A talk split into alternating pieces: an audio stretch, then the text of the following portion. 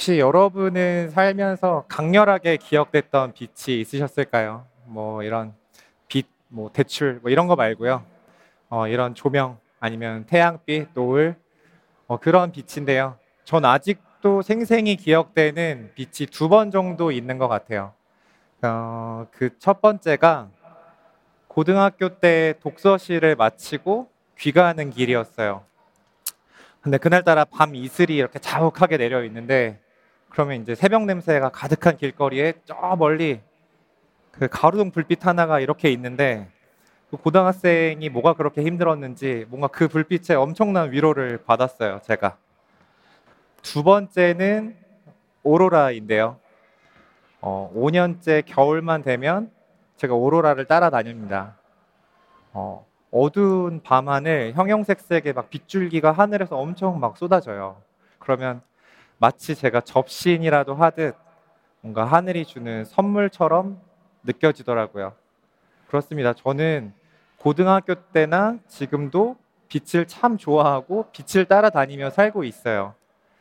어, 빛을 좋아하는 제가 어떻게 어쩌다가 포도 농장 농부가 되었는지 오늘 그 이야기를 들려드릴까 합니다. 어, 혹시 이렇게 긴 머리를 하고 다니면 참 눈에 많이 띄고 주목을 많이 받아요.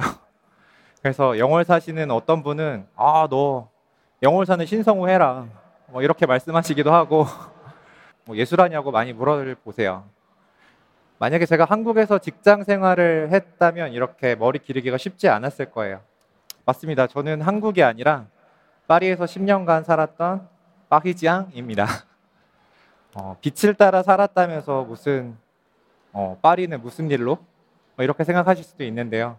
그게 아까 말씀드렸던 그 첫 번째 빛이랑 연관이 있었어요. 그 독서실을 마치고 나오는 그 가로등이 시작이었는데요. 그때 저는 결심을 했던 것 같아요. 아, 내가 이런 따뜻한 빛을 만드는 사람이 돼야겠다. 그래서 그 길로 미대를 진학하고 어, 공부해서 나도 조명 디자인을 배울 수 있는 학교로 입학했습니다. 진짜 정말 열심히 했어요. 뭐 방학 때 놀지도 않고 조명 관련된 일이면 정말 다 해봤던 것 같아요. 뭐 이런 무대 조명도 설치해보고 뭐 콘서트, 뭐 연극, 이벤트 뭐 안 해봤던 게 없던 것 같아요. 근데 제가 처음 그 빛을 좋아했던 이유였던 가로등 불빛 같은 뭔가 따뜻하고 뭔가 촛불처럼 방 안을 밝혀주고 그런 뭔가 따뜻함이 없고 그냥 화려한 무대 조명과 어두우니까 그냥 빨리 불이나 켜 약간 이런 느낌을 받아서 어 이러려고 한 거 아닌데 뭐 이런 생각이 들었어요. 이대로 졸업만 하면 나름 꽤 좋은 학, 회사에 이제 취직까지 보장된 상태였고 상태였지만 어 그걸 다 무릅쓰고 자퇴를 해요. 네, 자퇴하고 아 뭔가 이 빛을 조금 더 공부하고 아 뭔가 한국이 아니라 다른 데 가서 조금 조금 더 경험하고 오면 좋지 않을까 싶어서 어, 부모님을 말, 설득을 합니다. 그래서 현지에 도착해서 제 목표는 이제 프랑스 조명 관련 학교에 들어가는 거여서 계속 작업을 했어야 돼요. 왜냐하면 프랑스 학교에서 들어갈 때는 제가 그냥 꾸두, 꾸준히 어떤 작업이 이어져 있는 거를 원했던 거거든요. 그래서 어, 보통의 종이랑 붓만 있으면 되는 그런 장르의 예술이 아니어서 저는 막 용접도 해야 됐고 뭐 망치로 두드리는 일도 많았고 그래서 아파트 같은 곳에서 지낼 수가 없었고 그 마당이 있는 방 다섯 개짜리 집을 구하게 됐어요. 월세가 많이 비싸다 보니까 저도 나름의 이제 어, 계산을 했죠. 파리잖아요. 그래서 여행객들이 엄청 많이 오셔서 어 남는 방을 하나 빌려줘 보자. 그렇게 했는데 소문이 나기 시작하고 네 그렇게 의도치 않게 저는 게스트하우스 사장님이 되었습니다. 아, 처음에는 잘 됐다고 생각했어요. 어, 이제는 먹고 살 문제가 해결이 됐으니 어, 이제 작업만 하면 되겠다. 근데 하루도 방이 빈 방이 없을 정도로 이제 예약이 막 밀려 들어왔고 신기하게도 어, 손님들과 놀면 놀수록 그리고 저녁에 뭐 술을 마시면 마실수록 후기가 너무 좋아지는 거예요. 그래서 그래서 그렇게 저는 2호점, 4호점까지 늘어나고 근데 그때도 마음에 짐이 있었어요. 왜냐면 저는 어, 조명 디자인 공부하러 와서 이게 뭐 하는 거지? 뭔가 좀 현타 아닌 현타가 조금씩 왔었던 것 같아요. 그래서 보통은 그 정도로 어떤 사업이 잘 되면 어, 현실에 안주할 법도 한데 아, 그 마음속에 아, 나는 디자인 조명 만들러 왔는데 이런 뭔가 빛에 대한 열정과 열망이 사그러들질 않더라고요. 그래서 그 길로 하던 일 다 정리하고 어, 내가 유럽에 있는데 세상에 가장 아름다운 빛이라고 하는 오로라 한 번 안 보면 어, 너무 억울할 것 같아서 그 극지로 떠났습니다. 그래서 그렇게 매년 겨울만 되면 그 위도 한 60도 이상 북극권이라고 표현되는 그곳에서 오로라를 촬영하러 다녔어요. 근데 또 하던 일을 다 때려치고 오로라를 막 쫓아다니다 보니까 다시 또 먹고 살 걱정이 들더라고요. 그래서 아 그럼 나는 파리에서 관광업도 하고 뭐 손님 상대하는 거는 뭐 너무 쉬웠거든요. 그래서 그런 경험을 살려서 어, 이렇게 아름다운 빛을 다른 분들한테 더 많이 보여드려야겠다. 뭐 이런 생각을 결심을 하고 한국에 이제 오로라 투어 사업을 위해 이제 귀국을 결심했습니다.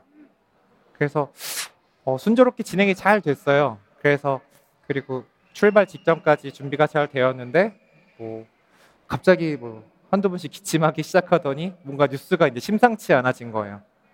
그래서 그 코로, 코로나로 인해 물거품이 되었어요. 그래서 저는 뭘 했을까요, 그때? 정말 집에서 숨만 쉬고 있었습니다. 그래서 몇 날 며칠 집에서 계속 숨만 쉬면 어떻게 되죠? 머리가 아파요. 그래서 머리가 아프면 다들 어떻게 하시나요? 뭐 산책도 나가시고 뭐 바람 쐬러 나가시잖아요. 당연히 저는 그때 서울에 있어서 뭐 한강도 가고 뭐 산책도 하는데 아 뭔가 답답한 거예요 이게. 그 서울 하늘에는 그 별 보는 게 하늘의 별 따기라고 하죠. 그래서 저는 하늘에서 쏟아지는 막 별빛과 은하수, 오로라를 보는 게 저한테는 당연했던 삶이었어요. 근데 그게 딱 꽉 막혀버렸던 거죠. 그래서 저는 그때 삶의 빛을 잃은 기분이었습니다. 저만의 일상을 찾고 싶을 때마다 저는 서울이 아닌 강원도로 별을 보러 다니고 별을 촬영하러 다녔어요.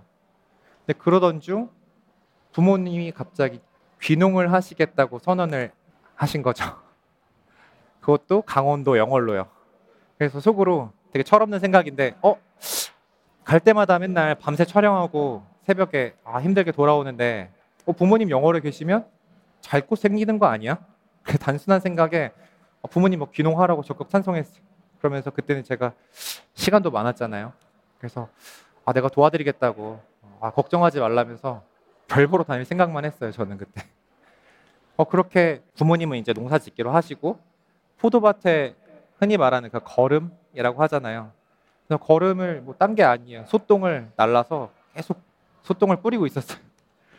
그러면서 아 이게 뭐 하는 거지 싶은데 근데 그때는 몰랐어요. 부모님이랑 농사 짓는 게 얼마나 힘든 건지 이게 농사 안 지어 보신 분들은 몰라요. 그렇게 이제 하루하루 일과가 끝나고 어, 집에 돌아갈 무렵에 아 그 소똥 뿌렸던 밭에 아, 막 별빛이 쏟아지는 거예요. 그래서 은하수가 막 펼쳐져 있어. 이게 은하수 펼쳐져 있는 게 영월에서는 뭐 놀라운 일도 아니에요, 사실. 그쵸? 근데 서울에서 제가 그렇게 보려고 애쓰고 뭐 보러 다녔던 은하수가 어? 집 앞에 있네? 뭐, 이거 너무 어, 정말 나이스한 거 아니야? 그때 쟤는 아 여기다 그래 내가 여기 살아야겠다 여기 살면서 농사 내가 지어야겠다 이런 생각이 조금 있었어요. 그래서 그때부터 뭔가 좀 관심 없는 척 하면서 그 포도 농사에 대해 좀 조사를 해봐야 되잖아요. 제가 일해야 되니까. 그래서 물어보기 시작했어요. 어, 주로 언제 바쁘대? 뭐, 할만하대? 버리는 괜찮대? 그랬더니 주변 어르신들 그리고 이렇게 여쭤보는 게 대답해 주시는 게 아, 3월부터 9월까지만 바쁜데 그 중에서 딱 3개월 바쁘고 아, 돈은 물론 하기 나름이지만 어머 제 또래 친구 연봉 정도 될 거라 말에 약간 좀 혹했어요. 어 6개월이라는데 이 정도면 좋은 거 아니야? 뭐 이런 생각을 했고 더 중요했던 거는 제가 그렇게 오로라를 따라다녔잖아요. 근데 포도 농사가 3월부터 9월까지고 오로라가 보일 수 있는 시기가 9월부터 3월까지예요. 그러니까 저는 농사 끝나고 하고 싶은 거 다 하면 되는 거예요. 그래서 6개월간 이렇게 휴가가 생기는 거죠. 네. 그때 저는 농사 짓기로 완전히 결심했습니다. 네. 뭔가 신기하지 않나요, 여러분? 그 직업을 고르실 때 보통 뭐 워라밸도 보고 뭐 근무 환경도 체크하고 여러 가지 체크하시잖아요. 근데 그 체크하시는 것 중에 혹시 농업도 고려해 보신 적 없으시잖아요. 저도 없었어요.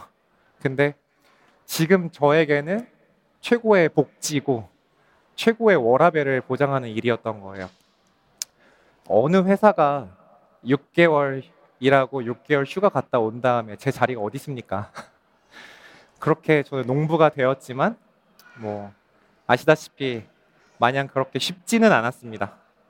어, 농사를 짓는데 주변 선배님들한테 어 이거는 왜 이렇게 해야 돼요? 이거를 왜 이렇게 해야 돼요? 물어보면은 대답을 안 해주세요. 그냥 하래요. 그냥 하래요. 근데 그분들은 뭐 10년, 20년간 계속 그냥 하셨기 때문에 알고 있는 거를 저는 이해가 안 되는 거예요. 이게 저도 그냥 하면 되는데 아 이게 이해가 안 되니까 머리가 진짜 너무 아파와요 그때부터. 그래서 그 이유도 모르고 한다는 게 제일 큰 일이었어요. 그 중 하나가 어, 초생재배인데 어, 보통의 포도밭에 가면은 아, 풀한 폭이 나지 말라고 이렇게 다 이렇게 매트를 다 깔아서 덮어놔요.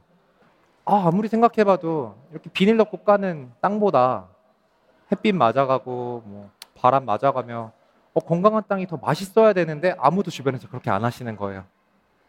근데 저는 그 매트를 과감히 걷고 지금 풀을 키우고 있는 있- 어, 풀을 키워가면서 농사를 짓고 있는데 그 덕분에 뭐 주변에서는 어르신들이 뭐 뭐 아이 제가 뭐 농사는 하겠어 저거 봐라 뭐 몇 년 안에 풀 다 덮는다 하시는데 뭐 다행히 아직까지 네, 포도 너무 잘 되고 있고 근데 저에게 이러한 농업 방식은 어, 의미가 있었어요.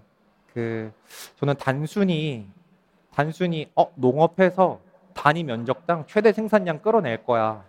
뭐 이러려고 농사를 시작한 게 아니었기 때문에 어, 포도 그 포도밭 자체가 저한테는 어떻게 보면 작업실이고 어, 조명과 작품이 설치될 무대이고 앞으로의 이제 다른 사업을 영위할 그 영업장이라고 생각했기 때문에 가능했던 것 같아요. 요새 참 이런 생각 많이 하는데요. 아, 이러려고 내가 미대 나왔나? 파리까지 갔다 왔나? 이런 생각해요. 근데 농사를 짓다 보니까 아, 다른 농사 말고 포도 농사를 짓다 보니까 어, 여러분들이 그 드시는 포도 있잖아요. 그 한 송이가 그냥 나오는 게 아니에요. 처음에는 한 150알 정도를 가지고 나오던데 그 좁쌀만한 포도 알을 그때부터 성형을 하기 시작해야 돼요. 근데 좁쌀만한 게 이렇게 주먹 뭐지? 그 500원짜리만큼 커질 때 애들이 이 정도를 떼주면 송이가 이쁘겠지? 조형미가 있어야 된다고 생각해요. 그리고 오로라를 찍으러 다녔던 사람이 저희 밭에 제 새끼 같은 포도를 찍으면 얼마나 경쟁력이 있을까요? 네. 이 포도 저희 밭 포도고 제가 찍은 사진이에요. 그래서 일리아팜의 포도는 저에게 하나의 컨텐츠라고 생각합니다. 그래서 은하수가 쏟아지는 그 공간에 포도가 주인공인 무대요. 그 이 무대에서 언젠가 저는 제가 만든 조명들로 전시할 생각하면 뭐 지금 농사 짓는 거 하나도 힘들지 않고 어, 가슴이 좀 벅차오릅니다. 네. 앞으로 저희 일리아팜은 포도나무 사이에서 피크닉과 다이닝 그리고 가벼운 커피 한 잔, 포도나무 밑에서 와인 한 잔 하면 포도 와인 맛이 어떨까요? 뭐 그런 공간으로 바꿔 나갈 예정이고요. 어, 뿐만 아니라 그 생과만 드시는 게 아니라 뭐 잎과 줄기를 활용한 차와 음식도 네, 선보이려고 계속 지금 노력하고 있습니다. 전 지금도 별빛을 담은 포도를 생산하고 있고요. 원하는 조명도 마음껏 만들 무대가 준비되었습니다. 어, 여러분들도 혹시 마음의 한, 마음속 한켠엔 그 꺼지지 않는 빛이 하나 다, 하나씩 있다고 생각합니다. 그 남들이 뭐라 하건 뭐 상황이 따라주지 않건 어, 결코 꺼지지 않는 그런 빛이요. 그 내 안에 있는 그 빛을 찾아주고 그 빛을 같이 따라가셨으면 좋겠습니다. 네, 지금까지 일리아팜 김준이었습니다. 감사합니다.